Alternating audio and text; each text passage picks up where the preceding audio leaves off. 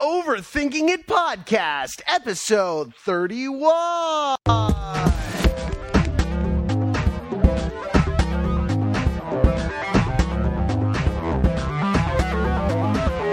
Super Bowl Sunday, game day. My Sunday, favorite Sunday, day Sunday. all day. Uh, hey, it's the Overthinking It podcast where we subject the popular culture to a level of scrutiny it probably doesn't deserve. I am here with Mr. Mark Lee, Hey, hey, hey. Sunday, Miss- Sunday, Sunday. Mr. Peter Fenzel, Personal foul, number two, offense, 15 yard penalty, repeat first down. and that I'm- that foul has been called against me, Matthew Wrather, and we are the Overthinking It podcast. Uh, what do I want to say? Oh, uh, email is back. So if you have anything you want to say about the show, you can email us at podcast at overthinkingit.com. And uh, as well, call the podcast voicemail if you want to leave a message to be played back on the podcast. That is 20 log 01. That's 203 285 6401. Wow, I didn't even need my little mnemonic. I remembered it that time.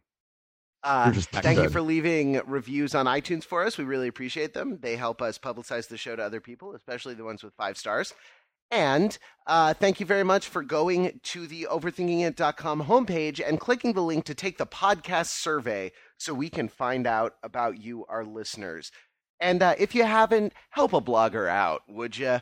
Take the podcast survey. It's like six pages long or six questions long or something like that. Each question is a page, or, or it's very short. It's the abbreviated form of the survey. Anyway, thanks very much for all that. And without any further ado, let's get right down into it. Super Bowl Sunday. Now, football, that's the one with the helmets and the, the masks and the shoulder pads and the, you know, 80s couture, right? First, first of all, rather, I have to say, I think we have to say uh, big game Sunday because apparently the use of the word Super Bowl. Oh crap! There, I did it again. You Ah. know that that word, that phrase, is uh, has been deemed to be illegal in certain in violation of NFL copyright in certain instances. Well, I noticed that they Oh. were pretty douchey about announcing the copyright all the goddamn time on the uh, uh, on the show. this is the uh, this broadcast may only be explicitly this, that, the other with express Well, permission they, of. they do they do that in every they do that for every sporting event, right? I mean, I've I've only gotten the express written consent of Major League Baseball like six times Hello? to re- rebroadcast, reproduce, and redistribute. Matt Belinkie. Yeah, we are joined midstream by Matt Belinkie. But Matt, it sounds like you don't have your headset on, so go on mute until you sort yourself out there. There Alright, he goes. It's got to be that way. Hold Oh, on. a second. no. yes, But, favorite. But thank, but thank you for pointing out that small problem that I was in the process of fixing Okay, good. as soon as you possibly could. I'll edit that out. You you also smell bad.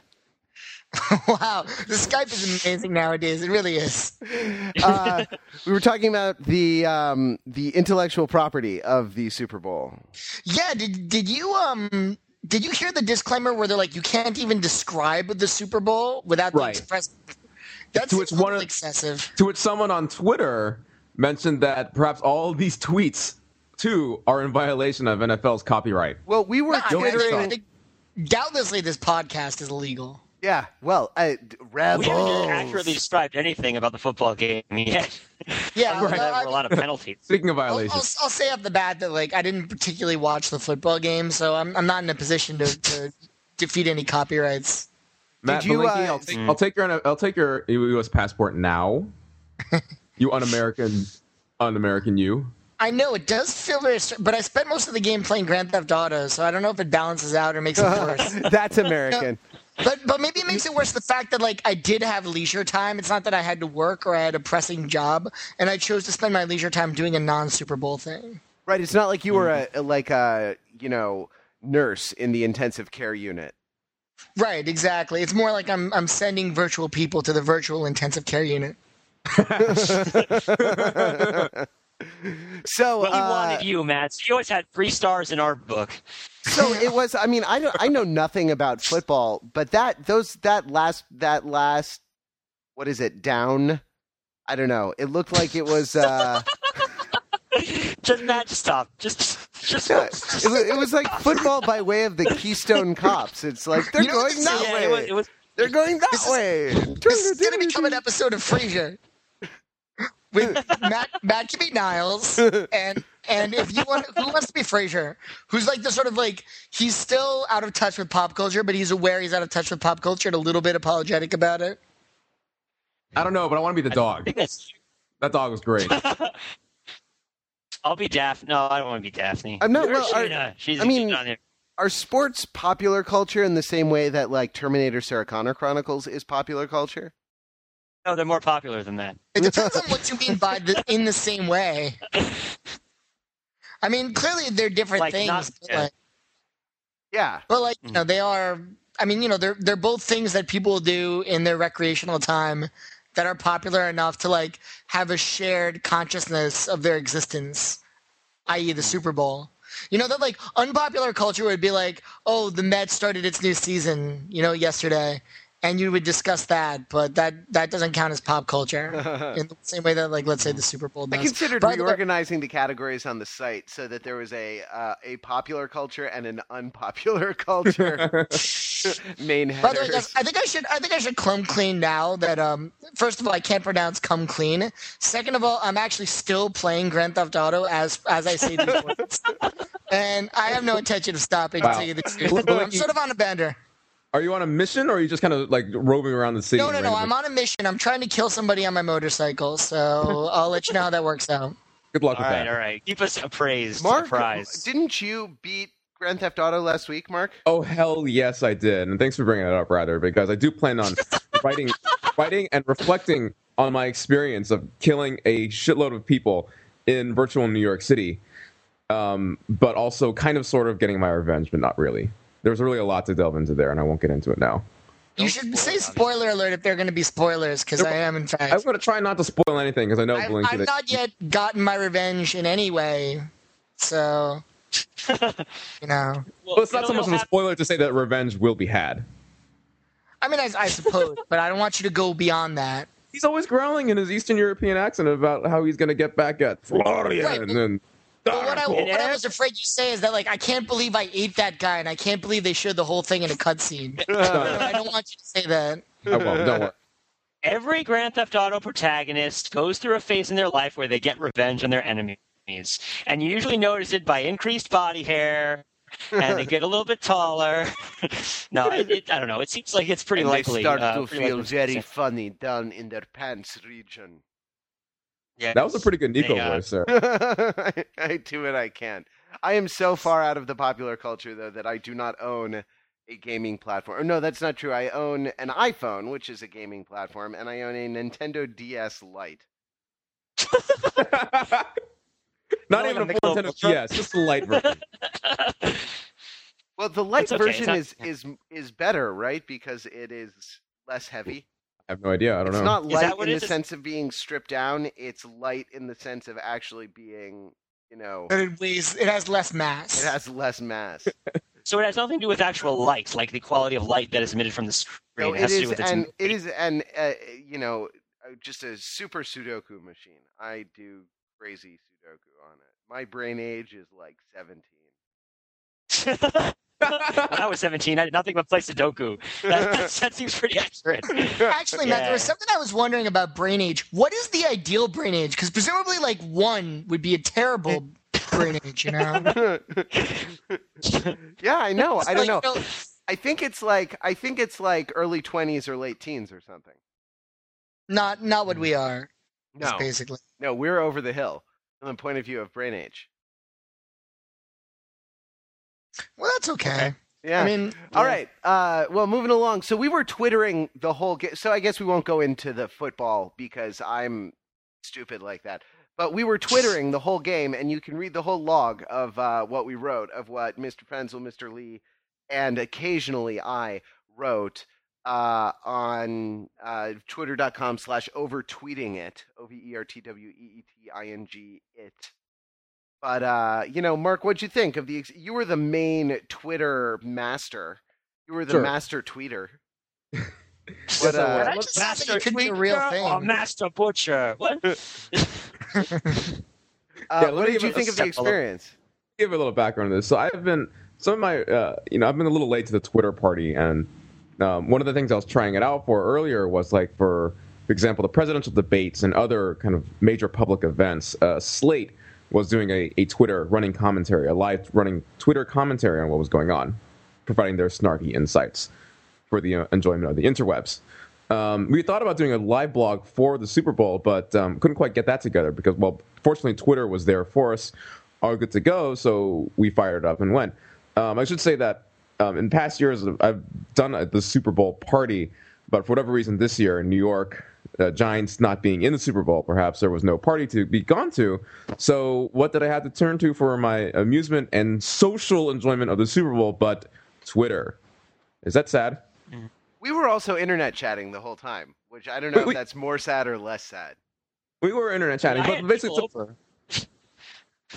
oh, you were you were you were tweeting while uh, in, in the company of others. Yeah, I was I was with other people, but having my laptop and was like sending you a lot of the jokes we were coming up That's Oh, you would have been an So- Avatar in that Coke commercial. Yeah. Did you notice how Exactly, all, how the, all exactly. the avatars were people who were on their cell phones or laptops or something?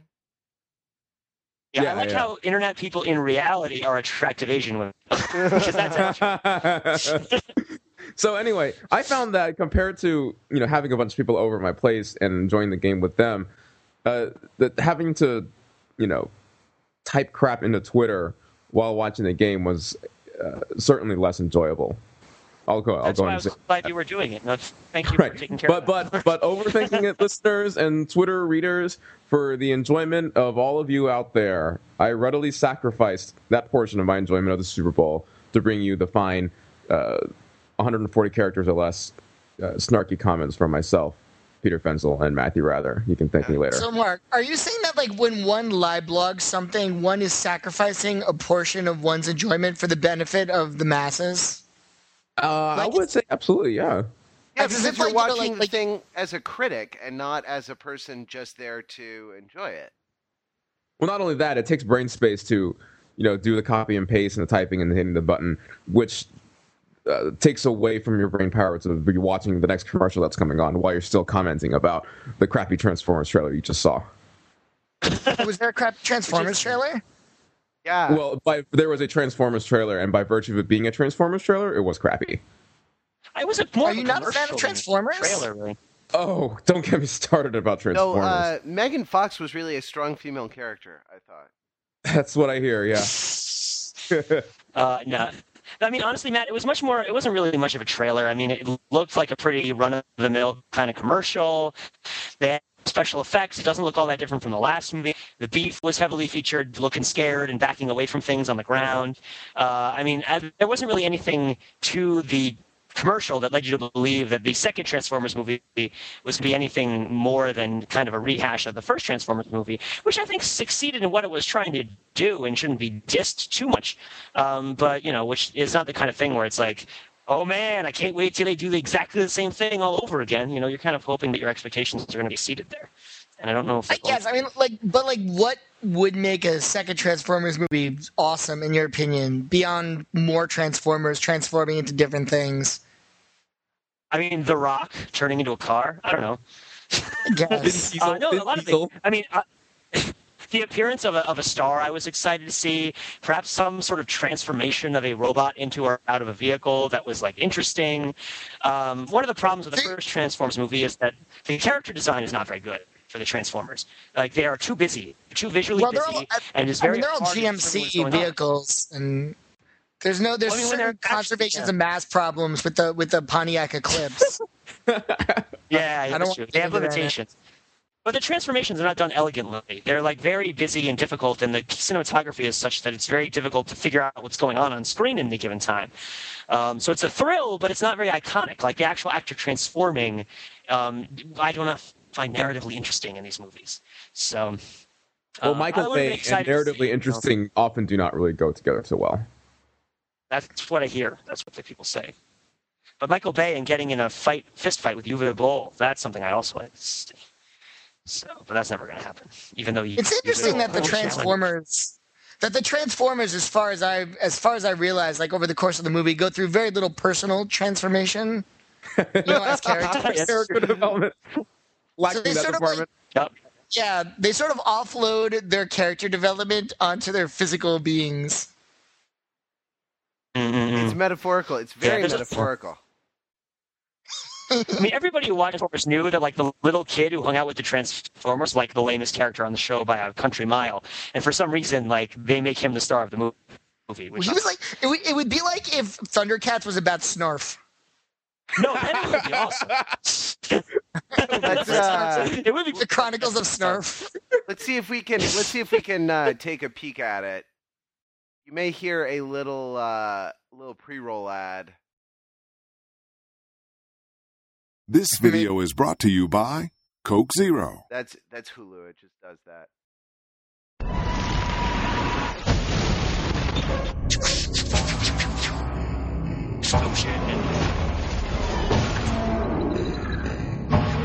You don't stop, you don't hide, you run.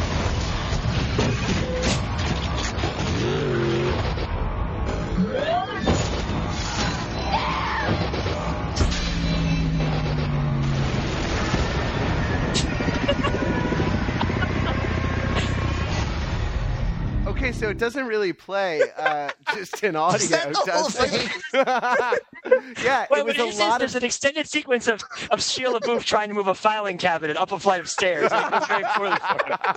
I gotta say that listening to that, having no idea what the visuals are, is kind of hilarious.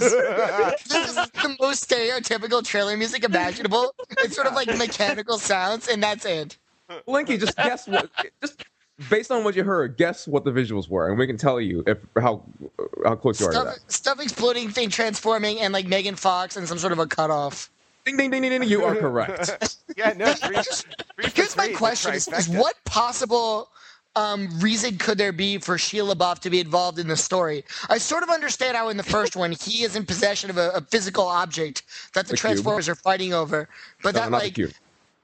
Yeah, but uh, the glasses and everything. I don't want to. I don't want to remember it any more than I have to. So don't ask me to remember particular plot points.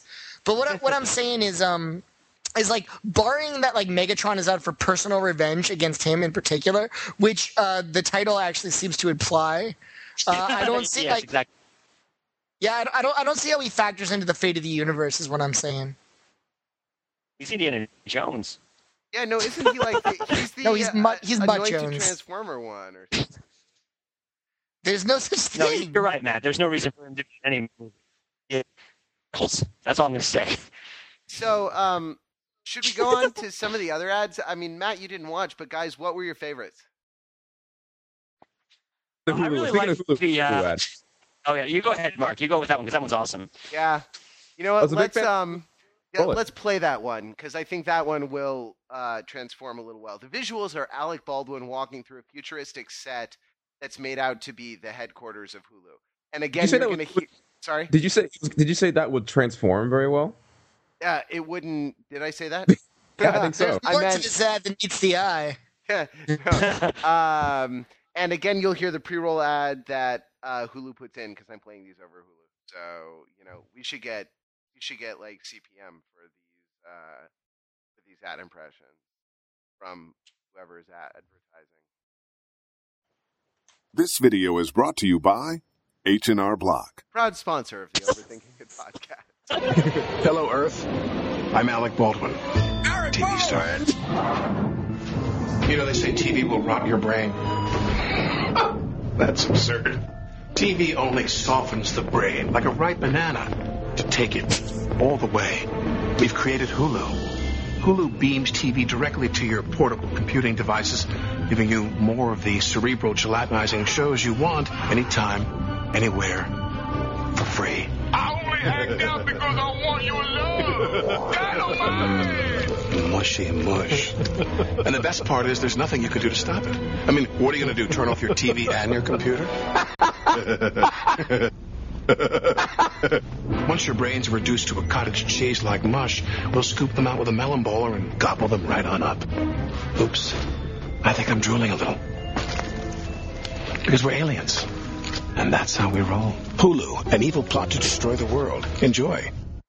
Let me add a couple of things around at the tail end of that. First of all, so the visual, the only thing you really don't get from listening to it is that Alec Baldwin, a little alien tail comes out of him. Yeah, tentacles. So which was which was kind of freaky. Um, the other thing is that but back to my point about twittering and not being able to enjoy it as much. Um, as the ad started to roll, I started typing something into Twitter, and I couldn't get to- you know I, I, I, as I was typing, I wasn't able to listen and comprehend all the wonderful things that Alec Baldwin was saying. So the point there exactly was that twittering had taken had taken away my enjoyment of seeing that commercial the first time. Damn you, Twitter! Well, This is the sacrifice that I go through for all of you. Well, let me just say something, which is difficult because I'm in the middle of a high-speed motorcycle chase. But let me try. um, Alec Baldwin, to me, will always be uh, Jack Ryan in The Hunt for Red October. I love that movie, and I consider Alec Baldwin to be like a leading man, like a sexy ass leading man. And I don't like his like late career transformation into like sort of droll comic, you know, buffoon. I totally disagree with you. Have you not been watching Thirty Rock? I haven't watched Thirty Rock, and I'm saying that like I'm probably the one person who doesn't think that this is like a, a positive step for Alec Baldwin because I consider Alec Baldwin to be like a beefcake, and I, I want him to be like Well, presented as like, you know, I, I he's not a comedian to me. Just because of my love for The Hunt for Red October, that's a good. From Do you guys remember how good that movie is? Oh, and it's Glenn fantastic. Gary, Glenn Ross. It's really right? awesome. Yeah. It would be like let's say that, like like Kevin Costner like went on to like become known as like a famous comedian. He'd still be Robin Hood to me, you know. Except that Kevin Costner's lame, and he's always the postman to me. I, I believe the movie is called El Postino. And it's, it's a brilliant film. Uh, uh, yeah, no, he'll always be Dances with Wolves to me. Uh, So was it which John way do you go on Al Pacino? I actually know the guy's name. Why do I know that? Did you ever read the book, Michael Blake's book? The Wolf Dancer. Okay. no, Dances with Wolves. It's called Dances with Wolves. Is it like the same Uh, movie? Uh, So the, I was asking, which way do you guys go on Al Pacino then? Or do you like Al Pacino like the Godfather star, brilliant actor, dog Al Pacino, or like Al Pacino like overblown, uh, cam incarnate, force of nature Al Pacino from like you know Devil's Advocate or Any Given Sunday? I kind of say Devil's Advocate is sort of like the Al Pacino in his natural state. it's Mm-mm. but that's a that, that's like almost a baroque version, you know. Well, yeah, exactly. You're getting a more distilled version, but it's him. You know, it's just sort of like you know Shatner has also is another guy. There's a lot of guys like this who they get older, they can't pull off what they did when they were younger, both because their chops are kind of diminished, and also because they're just they're just older. They're just you know they don't pull the leading man roles as much anymore, and they become kind of parodies of their own style. And now Baldwin's just the latest in a string, right? I mean, poor Robert De Niro and his analyze this, analyze that, all that stuff. Um, Well, that's yeah. I mean, that's a version of a guy who hasn't done it well. I I would say that Alec Baldwin has done it well because I think he's funny when he's doing comedy, even if Matt doesn't think he's a comedian first and foremost. No, I mean he is and everything. I don't know. He's know. more I a just- comedian than Robert De Niro is, and analyze this and analyze that. right, I right, just right. I kind of feel bad for Alec Baldwin, who is like somebody who I feel has acting talent, and I'm not saying As it doesn't take Robert De talent to do his comedy. Robert De Niro doesn't have acting talent. You know- all right, here's the thing. You know, I read a profile of him in the New Yorker last year. Not Robert De Niro, Alec Baldwin. Yeah. And it sort of made it clear that like it doesn't require a tremendous amount of effort for him to play his character on 30 Rock. You know, it's not that it isn't mm. fun, but like he's not really stretching as as a as an artist. And and he Right. and he feels a bit of regret about that. That he didn't re- want to take the part. He didn't want it to be a regular character. He was just going to do it, you know, on an occasional basis. And now, of course, you know, it's, it's been universally acclaimed. So like that's in a way he's sort of married to that role. That'll that'll probably be like the thing that he's most remembered for. Um, and I kind of feel that like I kind of feel for him a little bit that like that's not quite the career he wanted to have. I don't even know. Don't the- you think he'll be in the end? In retrospect, he'll be, uh, you know, remembered for first prize is a Cadillac El Dorado. Second prize is a set of steak knives. Third prize is you're fired. You- You'd be surprised how few people have actually seen that movie. I would agree. I've made that You know, like reference. people should see that movie. I think peop more people get the reference than have actually like watched the movie. You know what? I'll bet more people have watched that speech on YouTube than have watched. Than the have movie. watched the entire movie. Now that's a that's a idea. Yeah, that's a sure bet there. Hey, Blinky, how's your motor? You know what commercial that? I thought was really intense? I'm very bad at You know chasing what people. commercial I thought was really on the nose? What's that? Yeah.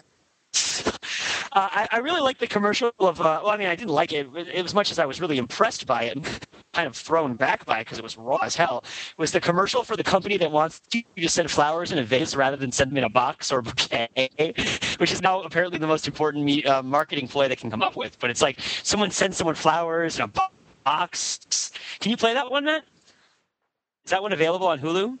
It certainly is. They all are. Uh, they're all at hulu.com slash Super Bowl. It's actually a pretty cool little thing. And it's an incredible way to get us to watch more advertising. Uh, Yeah. The, f- the flowers in a box ad. Sorry about the cough. I should have hit the mute button. You son of a bitch. I know, right? You're so careful with yours.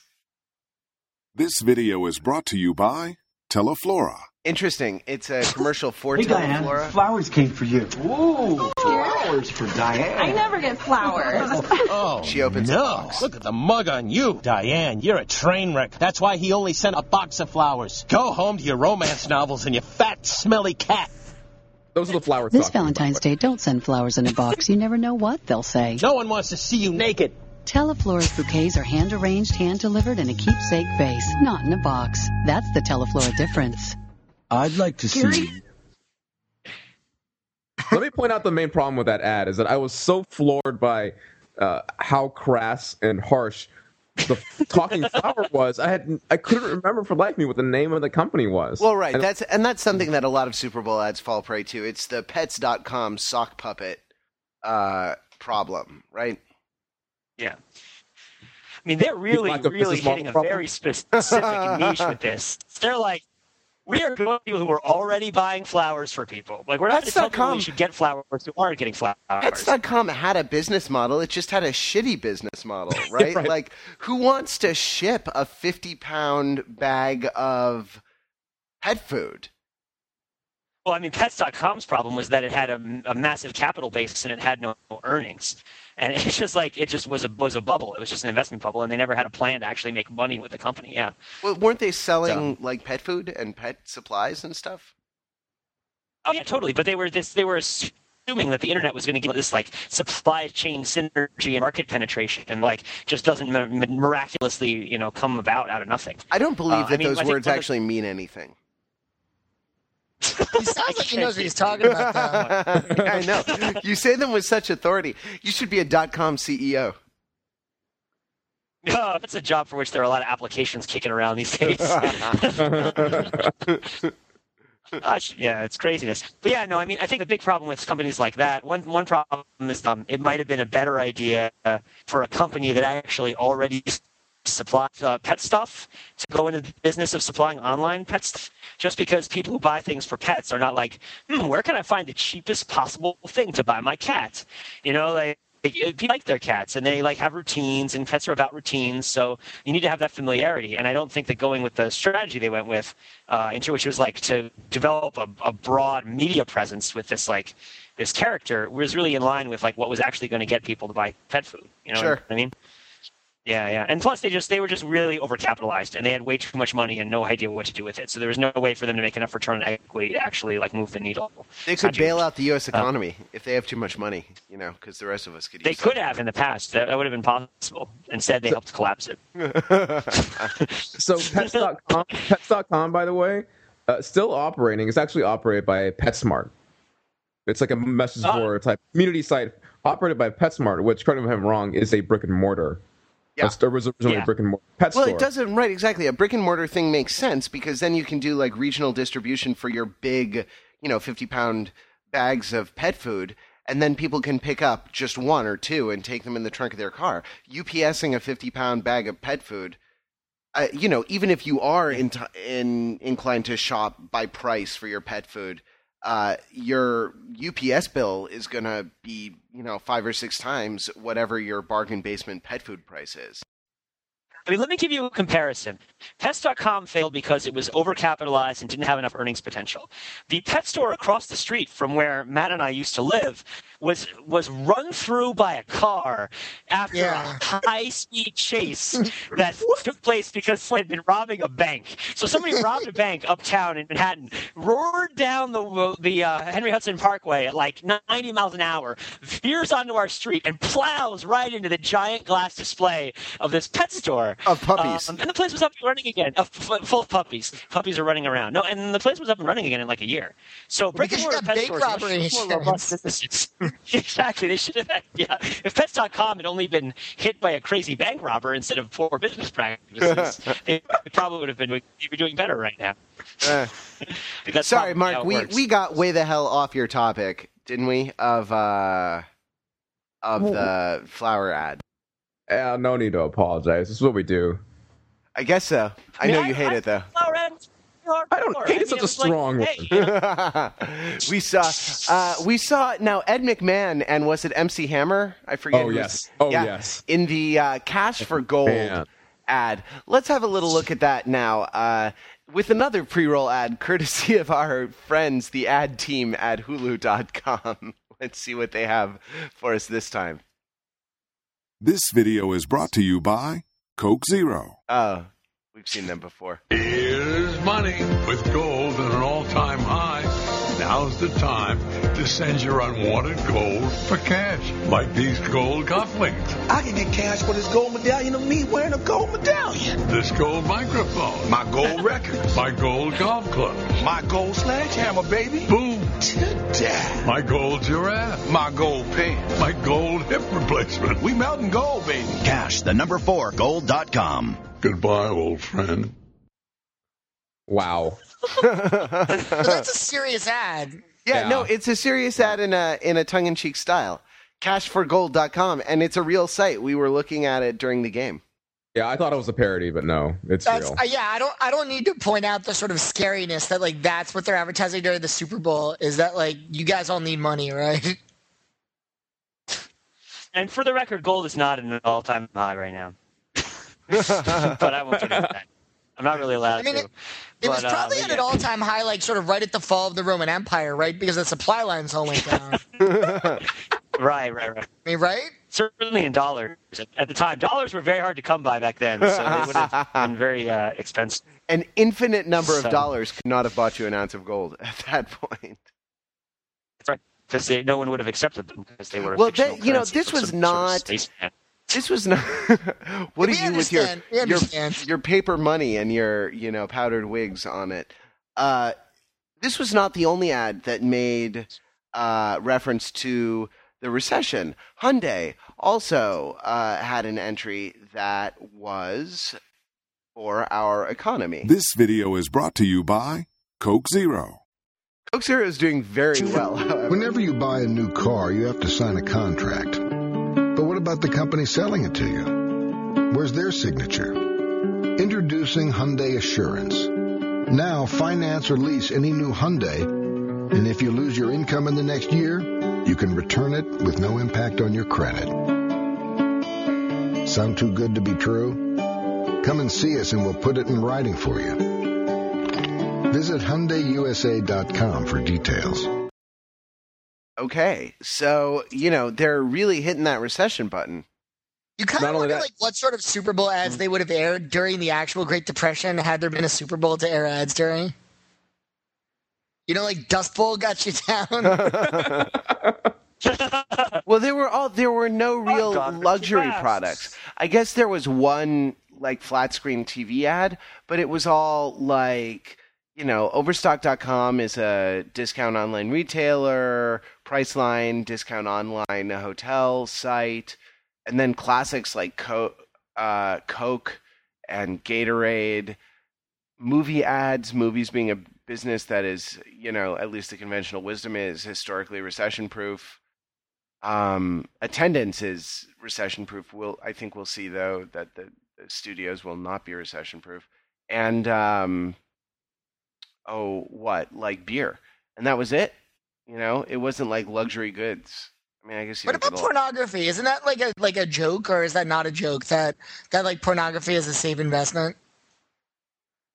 Because like, especially that I should buy. in, I um, should buy pornography. No, or that that you should invest that that when the when the economy goes bad, people take solace and like, um, you know, you know, somebody make a joke here. In pornography. Somebody so I not should. a husky motorcycle chase. So I should make pornography, is what you're saying. Yeah, I mean, yeah, I've been saying that for years, but now more than ever. Hmm. So can I point out that um, within the arena's Super Bowl ads, I am thankful that nothing repeated uh, the level of offensiveness that Nerf Sorry. did.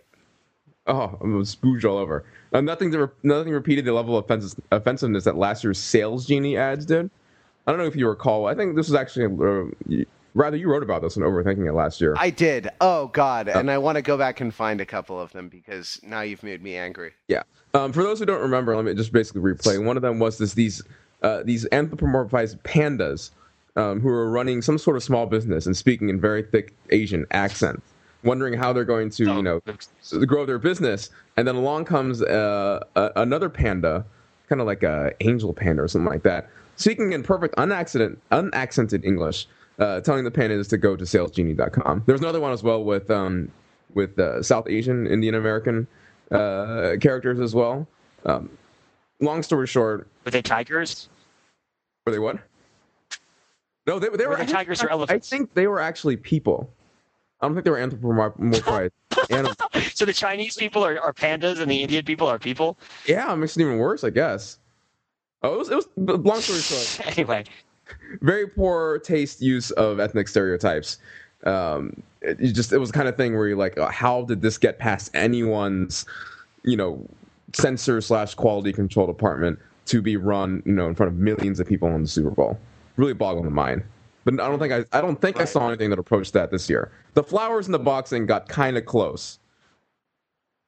no, I don't think the flowers in the box were offensive. I think they were just so raw, and, and the flowers were being so brutal to this woman, Right, right. that it was shook you a little bit. But I didn't feel personally offended. I was just like, wow, those are Yeah. mean ass flowers. Well, there For- was- I mean- some flowers that are harsh. Last year, the ads were certainly a little more exuberant, right? And I think that has to do with the economy. Here, by the way, is the sales genie ad that Mark's referring to. Ching Ching, we have no customers, no sales. We're going out of business. Ling Ling, I am not going back to the zoo. Then we need a sales miracle. Panda Psychic, help! We need customers. Tell Ling Ling to get 100 free sales leads at salesgenie.com. And stop eating the bamboo furniture. Wow, look at all these sales leads. Thank you, Sales Genie. Hey, kid, you want to go see the grizzly bears at the zoo? For 100 free sales leads, go to salesgenie.com. Oh, it's actually it's so funny.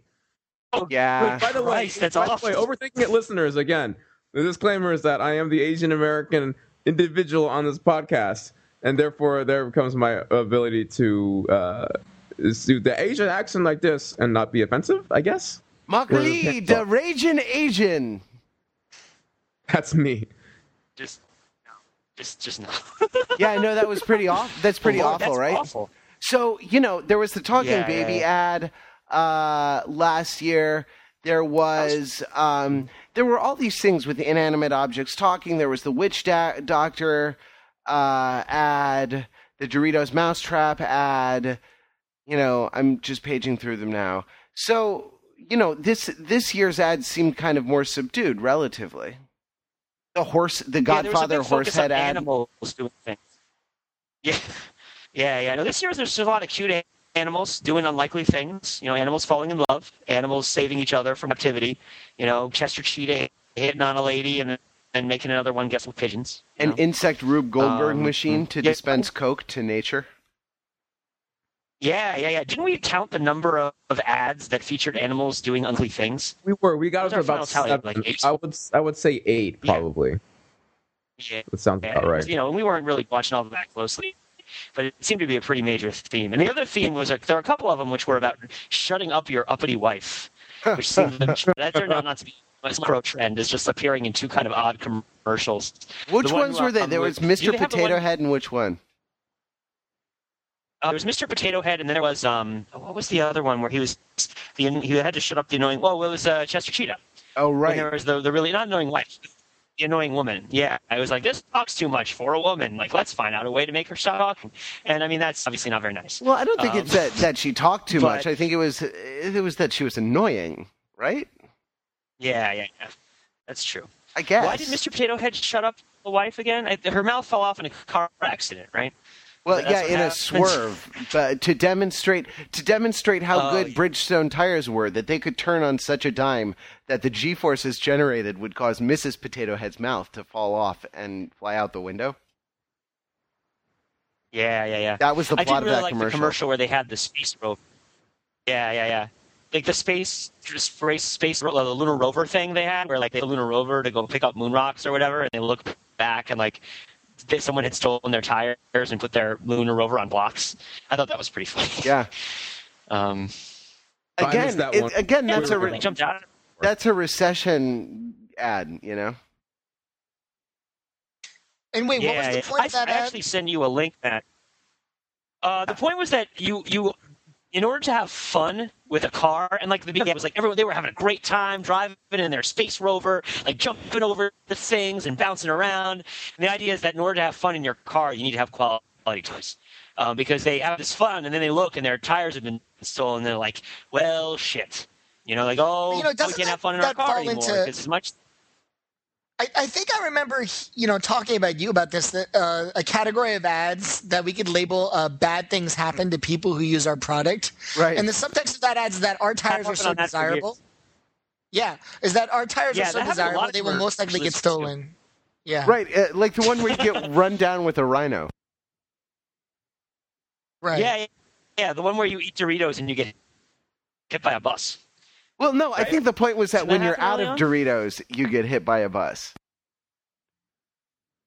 So yeah, so I don't even want to get involved with that in the first place. Yeah. So uh, this like is fun. the link that Pete sent me. It's an ad, uh, and I will let it speak for itself. But can I can I just can I pre- can I preface it very briefly? Very briefly. You did- This yeah, I no, think was the it. most effective ad in the Super Bowl. This was the most effective ad in the Super Bowl because I think it's going to sell a little more of its product than Whistle had this ad not not aired, and you'll soon discover.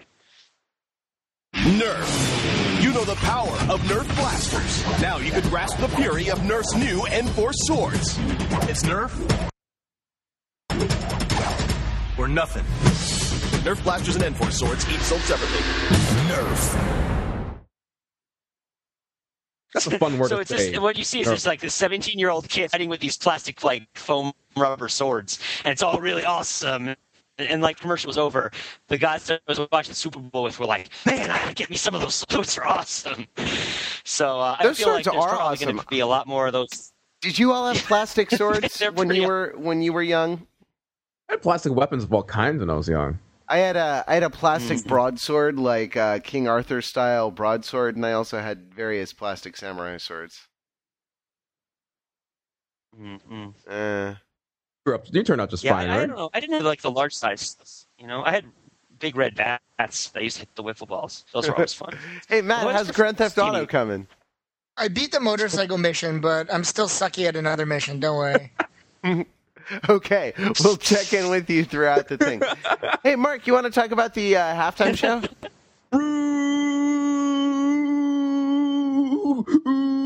Oh, Hey, so, Mark, what Bruce, time is it? yes. Bruce. Oh, it's Bruce time. I gotta yeah, say, there was I a little really- bit of vaudeville in there. Boss wasn't time. there? Which which But part? like- was- well, But like they had the hilarious ref come out and like give them a flag for That was rocking too hard. I thought that was awesome. For going too long. especially, For especially in reference to all the penalties uh, that actually occurred on the football field during the course of the game. No, my favorite Yeah, part of the, of the performance though was at the beginning, where Bruce Springsteen told America to put your chicken fingers down and get ready to rock with the boss. Who else can do that? Who else can command all of America's chicken finger wielding hands to put those chicken fingers down? That's a good point. I think, yeah, I, I'll agree with that. Yeah, it was a fantastic performance, and I was looking back, I mean- um, thinking back to to Super Bowl halftime shows of the past, and there and a lot of us the the wardrobe malfunction of uh, what was that 2002 maybe um, it's a distant memory to a lot right? of us. Janet 2000 Jackson. 2004 was Janet yep. Jackson and Justin Timberlake. It feels like a distant memory because uh, after that, there's been a steady stream of classic rock acts. Safe, classic rock acts which will not have wardrobe malfunctions, um, which I for one have appreciated because I have Stone Age music tastes. Um, but even going back before that, I was scrolling back.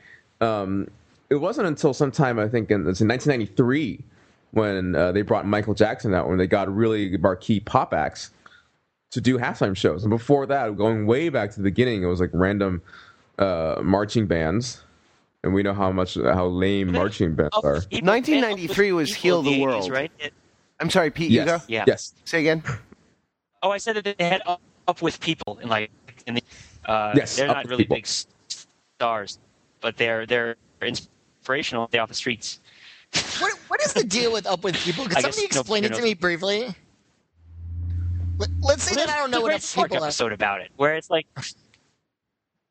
Oh, there's that, that episode of South Park where it's like a, a bunch of them sing songs to try to inspire children to like lead like responsible lives. They're like a motivational song and dance troupe, and I believe they were children themselves, right? Who like sing a song and be, be like, "You should all get out there and, and make difference." Like, you know, work hard or share or whatever. And uh, yeah, I mean, maybe they were adults. There were a lot of were a lot of copiers over the years, but the general sense is like it's really lame, it's really pop, and it's really trying to convince teenagers to behave well by being like the trademark uh, teenagers are deadly afraid of being accused of being if they behave well. Just being like these really, you know, ba- body, um, overly uh, uh, compliant, um, smiling zombie people with matching T-shirts. They all have matching. They danced around. You know, it's funny. we like that's the- that. these kids have. This is a point also made by South Park uh, in the elementary school musical episode where they parody the high school musical phenomenon. Mm-hmm. That where it used to be like badass to, you know, I don't know, do things that are cool like smoke cigarettes and cut school. Now it's cool to like sing and dance around like a, I don't know, like a teen pop idol, and that's, stick with the status quo, as that one song goes. I guess so. Uh isn't that song slightly ironical though? I mean, isn't that song about a person's attempts to break out of the status quo and the that that chorus, no no no, stick with the status quo, stick with the stuff you know is the voice of society uh responding to the person? I think I'm straining my high school musical memory banks here. Yeah, I guess I actually have never really seen it all the way through, not getting the Disney Channel in my cable package. There's a thing called Netflix. I guess so. Uh, I- I- Um, we can talk about High School Musical certainly another time. Yeah, so it Um, really is. I'm looking through the the Super Bowl halftime shows, and it really is like marching bands up until uh, 1993, "Heal the World." No, uh, the year before it was Gloria Estefan with Olympic figure skaters Brian Boitano and Dorothy Hamill. And oh, before the year Of before that, it was New Kids on the Block. Yes. Uh, Disney Oh, characters: Warren. Moon, 2000 Local Children. Wait, Warren Moon being the uh, the former Minnesota uh, Vikings quarterback was part of the halftime show, not like in the game. Uh, Oh, you wouldn't know. You're not the you, don't you don't watch the footballs. That is in fact Warren Moon, former Minnesota Vikings uh, Yeah. quarterback, who's Seattle listed as a character in Seahawks. that halftime show, as opposed Uh, to being a, a player in the game. Well, he also played for the Houston Oilers, the Seattle Seahawks, and the Kansas City Chiefs. Mark, I mean, come on, you oh, gotta look who! Oh, up on your sports trivia. sorry, yeah. I got it. uh, Rock and Somebody else near Country, the Wikipedia. Rock and Country Sunday in 1994 with Clint Black, Tanya Tucker, Travis Tritt, and the Judds. The Michael Jackson Super Bowl halftime show.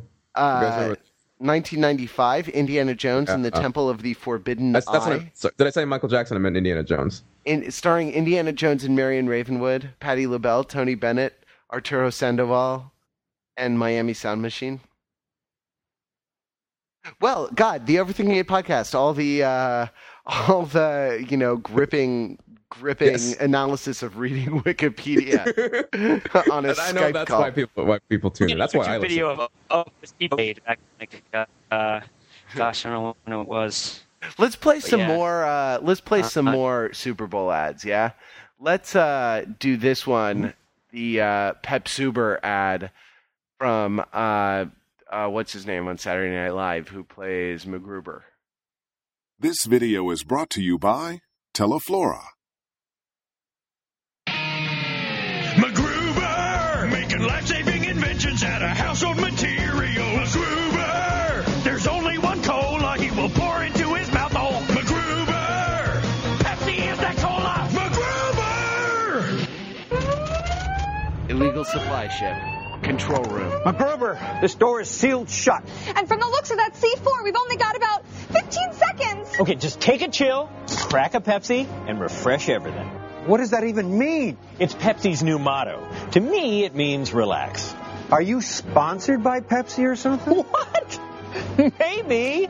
But who cares? I am 100% my own man. By the way, I had my name legally changed to Pepsuber, so if you guys could keep that in mind when addressing. Five seconds, MacGruber. Vicky. Fine, Pepsuber. Okay, I better get to work on this baby. After this. Pepsuber. That's again, that's a bad things happen to people who use our product commercial. Certainly. And I should point out that I didn't know that it was Yeah, a yeah. reference an SNL character or, or sketch until you just prefaced it with that. Oh yeah, you To go, oh your I guess because you don't, you don't know. you guys don't watch SNL, huh? On account No, I of feel like most sucks. people weren't watching it outside of the Sarah Palin run during the election. Yeah, and then they would just turn it on at the beginning, see Tina Fey as Sarah Palin, and then turn it off. Uh, yeah. Or just watch Sarah Palin, uh, the Sarah Palin sketch online. That's, that's a recurring sketch. Yeah, it's a guy. It's a MacGyver-like character who actually just blows up every time. That sounds kind of Oh, really? lame. That's the Looks gag? like the commercial. Just- Yeah, that's that's the gag. In Wow. in an hilarious It's, it's twist. Um,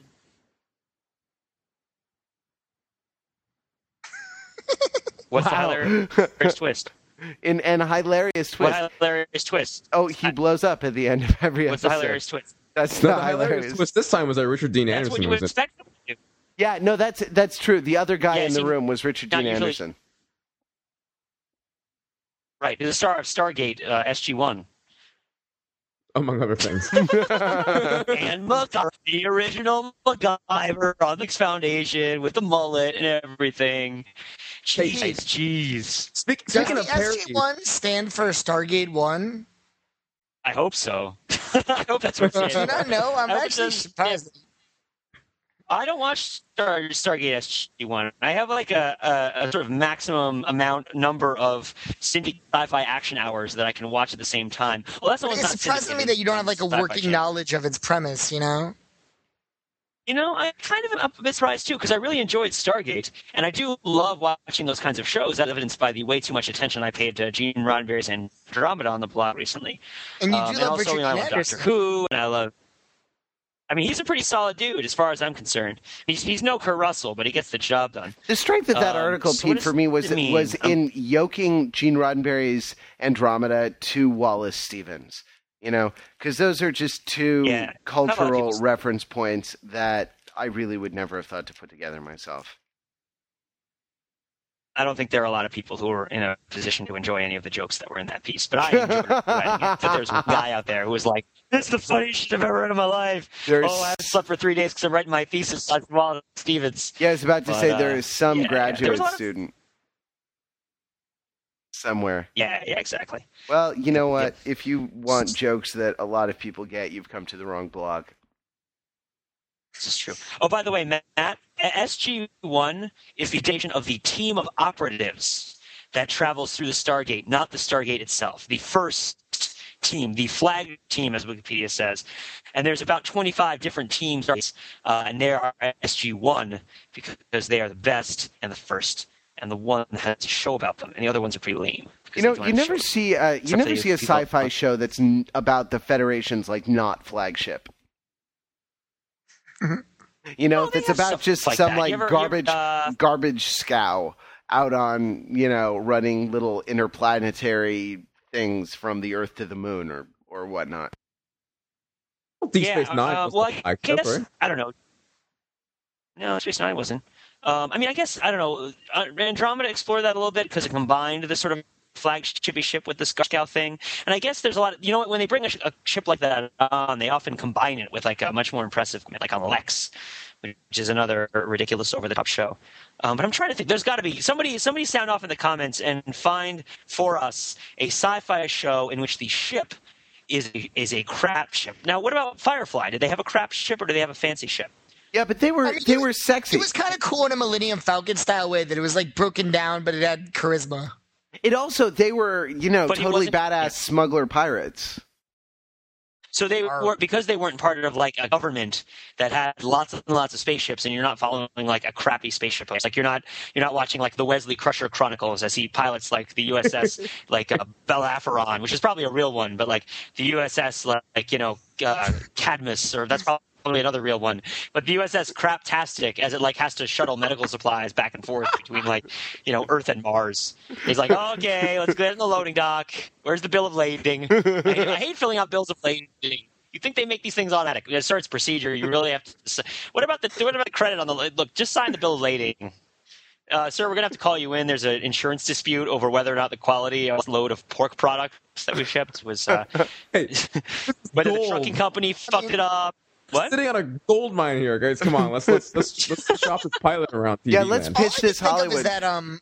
Do you guys remember that before Matthew Perry was in uh, Friends, there was a brief-lived uh, NBC sitcom about uh, baggage handlers at uh, the Los Angeles airport in the future? What was There's it called? besides No, I don't it was, remember it was called like LAX like 2187. Wow. Okay. Nobody knows. I think this is a pretty Wow, tell me- well-known piece of trivia. No, I mean, it, and it went. I mean, it went like you know, like four episodes or something, and then like it, it was like a funny story because like he really wanted to do Friends, but he was already committed to this really lame sitcom. But then like luckily it got canceled, and so he was able to do Friends, and you know, the world is a better place. And But the rest is know, I history. mean- and it all leads up uh, to I mean, Studio like, you know, 60. And the only thing anyone has ever seen of it is like, you know, like one clip that they show is like part of like a Friends retrospective.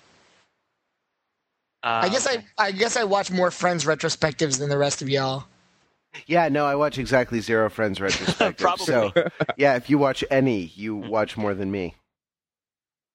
Hey, Nobody speaking told me of- the I ended up podcast is going to be this way. Speaking of uh, commercials that were parodies, um, the Mean Joe Greene commercial. Anyone? Yeah. Yes, which was directed by a, a cousin of mine, actually. A The. Mean Joe Greene commercial, not the parody. Yeah. No, the real one. But the parody that they had with uh, with the with the Steelers player, yeah, that was pretty funny. Do we have that? Yeah, on I. I, I like the I like the callback to that one. Which one was thought- it? Mm-mm. It What was, was it was a Coke commercial calling back to the Mean Joe Greene. You know the the um you know catch you know the catch the Oh jersey God, I missed I missed this one. I'm looking at it now on Hulu and I missed it. But let's uh yeah, sure we can play it. Of course we can play it. We can play anything. We are technological citizens in command of our computers. Just not their timing.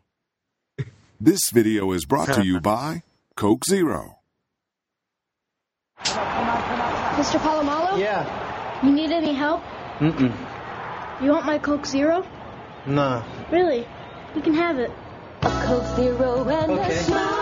We're Coke brand managers. Coke Zero stole our taste, and they are not stealing our commercial. Hey, down for me. Is he coming? Is he coming? Ah! Coke Zero has a light. Have a Coke Hey, kid. Zero and a smile. Pass. Da, da, da, da, da, da. What I like about this is that it makes it seem like the there's an intra Coca-Cola rivalry where the Coke guys are like really mad that the Coke Zero guys stole their soft drink idea. Mm-mm. You mean Yeah, their soft drink idea go a lot from 30 years ago? yeah, we know that Coke that Coke is mad that Coke Zero is being made on account of like it steals the taste of Coke. So here's let me ask this, let me ask this question: Do you feel like is this a sign that our pop culture is spiraling spiraling out of control, and that a a commercial can be a parody of another commercial, and inside of that commercial, the company fights with itself? Have we just It like seems like eaten our long spiraling. tail? I don't know. I mean, it seems better than like, uh, and the one, the commercials that these always remind me of, the ones where like somebody needs to steal something, is the the the conflict inherent in most uh, or many breakfast cereal commercials, where breakfast cereal is it's, it's essentially surplus agricultural product, right? It's like value added cheap commodity. It's like excess crap that they're just dumping on the market in a pretty box that gets a big markup.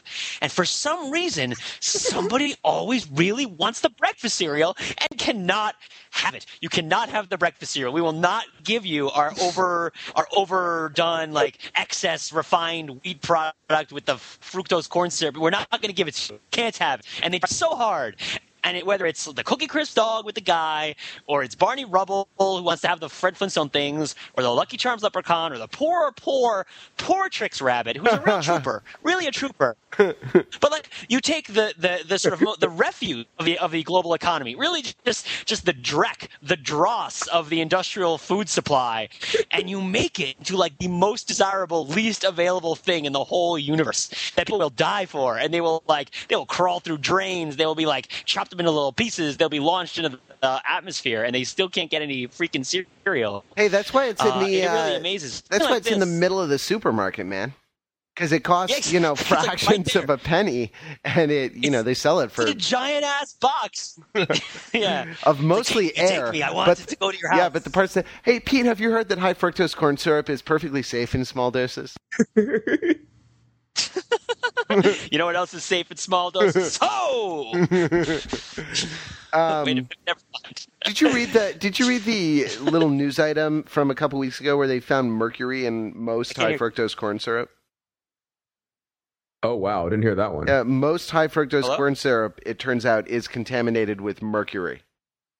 That explains the latent insanity over the last 26 years of my life. that Oh, explains, yeah, my difficulty with you know word recall and whatnot. hey Matt, how's dropped out there for a GTA second. Yeah, sorry. going? I'm shooting guys in the head. By the way, I wanted to add about the interbeverage rivalry. You guys are forgetting about the mother of all Super Bowl commercials, the Bud Bowl. Oh Ah. right, yeah. There's a good idea. There's a good point. Oh, it's all been done. There's nothing new under the sun. the Bud Bowl. Whatever happened to that? the Romans, you know, the Romans know. were. No, they kept. I honestly think, like, had they revived Did the you Bud not get Bowl, an I probably would have watched the Super Bowl this year. They're saving that I think one they've up. revived the Bud Bowl a lot of times. They'll do it again. Don't worry about it. Not Although they recent- I probably don't have a think they've brand strategy done they're it trying to sell recently. something now. Yeah, no, all, all the Well, let's look Budweiser ads were like Clydesdales and uh, and sort of classic Americana and comforting. Budweiser Well, that's was. scared The that people other, remember they're a foreign company. The other Anheuser-Busch brands, So- Bud Light and uh, the- what was there, Bud Light Lime, had decidedly different taste than that, rather than the kind of the gauzy, uh, cheesy animal uh, gaudiness. The Conan commercial, which exploits the otherness of Europeans. That's true.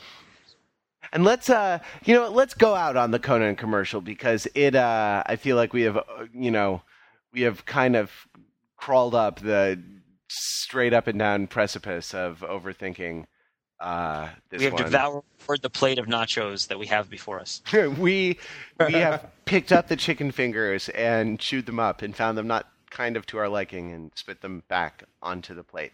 Here's You should've done Conan what the- O'Brien. The boss said and put him down. This video is brought to you by H&R Block.